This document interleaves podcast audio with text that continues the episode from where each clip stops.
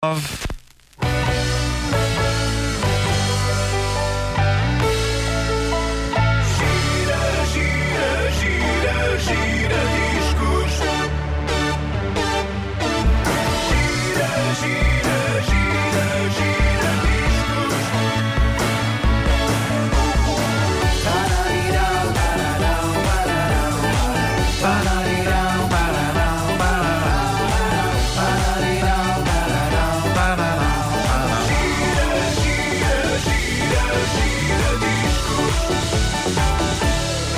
Ok, eh, malta, eu vou ter de fazer este desabafo. Eu sempre gostei de Cher. Ah, bem me Eh, parecia. Deixem-me eu apontar as minhas razões para gostar de Cher. Eh, primeira razão: I Got You Babe.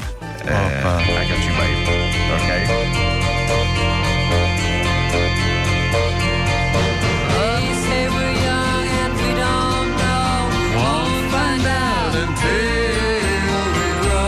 Segunda razão, segunda razão para eu gostar de Cher: Chup Chup Song.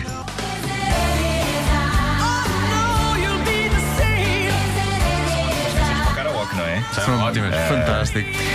Terceira razão, os filmes, sobretudo o Feitiço da Lua e as Bruxas de Eastwick. É Ah, pá, em as particular Bruxas as de Bruxas de Eastwick, Eastwick. tão bom. Grande filme. Eu adoro as bruxas de Eastwick. Também eu. Lembram-se? Eram três bruxas em combate contra o demónio, que era interpretado pelo Jack Nicholson. Era hilariante e uma pessoa nunca mais olhava para o ato de comer Era a cerejas. Michelle Pfeiffer, da a mesma Cher maneira. e a Glenn verdade. Close. Não. Peraí, era a Glenn Close. Não, não é. era não. Glenn não, Close. não, não, não. Quem era a terceira? Já te vou dizer. Era a Valha-me Michelle Deus. Pfeiffer. Lia Gama. Ah, era alguém- isso era, era. Sim, Foi aquela que fez o Killers, o mal da fita e depois as bruxas de Eastwick, não é? Olha, qual delas é que cuspiu os caroços da- das, das cerejas? Não, elas todas comiam cerejas e depois o Jack Nicholson hum, é que começava a cuspir os, Ah, os caroços. ok, ok, ok, Eh, sim, sim, sim, sim. Olha, quem é a terceira bruxa? Portanto, não sei o que é que se. Epá, eu vi Agora tantas me vezes lembro. esse filme, o que é que se passou? Mas Já havia há muitos anos também, é verdade. Hum, portanto, eu tinha eh, um capital acumulado Pfeiffer. de estima. A Cher. Ah, é espera, Susan espera. Sarandon. Susan Ah, Sarandon. ok, pá, era claro, isso, pois, era, é, era isso. pois é, pois é, pois é. Estava Que, na dúvida se era a ela ou dada se era altura da Jessica vida foi Lange. do Tim Robbins. Pois. Depois mudou de time. mudou de time. Uhum. Bom, eh, eu tinha um capital acumulado de estima e de respeito pela Cher, eh, que esta grande diva se encarregou, para mim, eh, de deitar por terra em 1998. Eu sei que vou ser polémico porque há imensa gente que gosta disto, mas eu hoje vou ter de dizer que 98 foi um ano aflitivo para mim por causa da canção Believe. Esta canção estava em todo lado em 1998. E eu falei, Preciso de um cavalo a relinchar. Não, sou eu, é certo. Esta é uma boa canção para cantar enquanto fazes coisas na maçadadão. É, é. É, é, é já o autotune manual, É. não é? É autotune manual. Ahm, estava em todo lado, a um ponto em que eu dei por mim a sentir que toda a gente no planeta gostava desta canção, eh, menos eu. é- Epá, eu não gostava por ela, confesso. Porquê é que eu não gosto? É, é a mistura entre produção eletrónica de carrinhos de choque, à lá segunda metade da década de 90, com a antiga diva do cinema e da música a resvalar perigosamente para território quase Venga Boys. Exato. E, e este maldito efeito de voz. Eu por acaso acho- eu por acaso acho divertido. Devo dizer. Para mim, olha. Mas é mais olha, grave tens do uma- livro, a maior parte dos para ouvintes mim- está a cantar isto. Claro. Pois, pois está, isso sem dúvida. Até eu, se ouvir isto na rádio. Mas é, é bem capaz de ter sido o efeito de voz. Eh, o autotune, que era uma coisa que já se usava antes na música, mas que de repente, depois de transformar Cher numa espécie de robô gargarejante, espalhou-se por vários artistas. E a sensação que tenho é que ainda hoje se sentem sequelas deste terremoto do autotune. Ainda hoje é usado. Olá, eh, aqui há uns anos o Kanye West deu um concerto no Sudoeste. Todo em autotune. Todo em autotune. Ele tem um disco todo em autotune. É cansativo. É, E mas nem aqui- assim lá vai. o que se passa aqui é como se Cher fosse de repente uma extraterrestre lavando a garganta com tanto um verde espacial. E demolindo com isso as boas memórias orgânicas e biológicas que eu tinha dela. Era a lógica Sabes, da já há operação muito, plástica. pouca, há, aplicada muito, à co- há música. muito pouca coisa biológica nas séries. nesta É altura. verdade, sim, é isso, é isso, é isso. É a mesma lógica, só que aplicada à música. Mas eu acho, eu acho isto divertido. A Eu minha tenho teoria- 70, 70 anos, Tem, tem, confirmei tem, agora tem, no tem. IMDB, Tem. 70 anos. A minha teoria jovem. é que por baixo desta capa eletrónica e- é capaz de estar uma canção boa e bem intencionada. Era só despila desta maquinaria. A canção, não a Cher. Eh, não é despir a Cher. Agora não. Ahm, e despiro desta maquinaria, destes computadores todos. E para quem nunca se reteve na letra, Believe é uma canção sobre levantar a cabeça depois de uma separação dolorosa e seguir em frente com a vida. Daí a questão: acreditas na vida após o amor?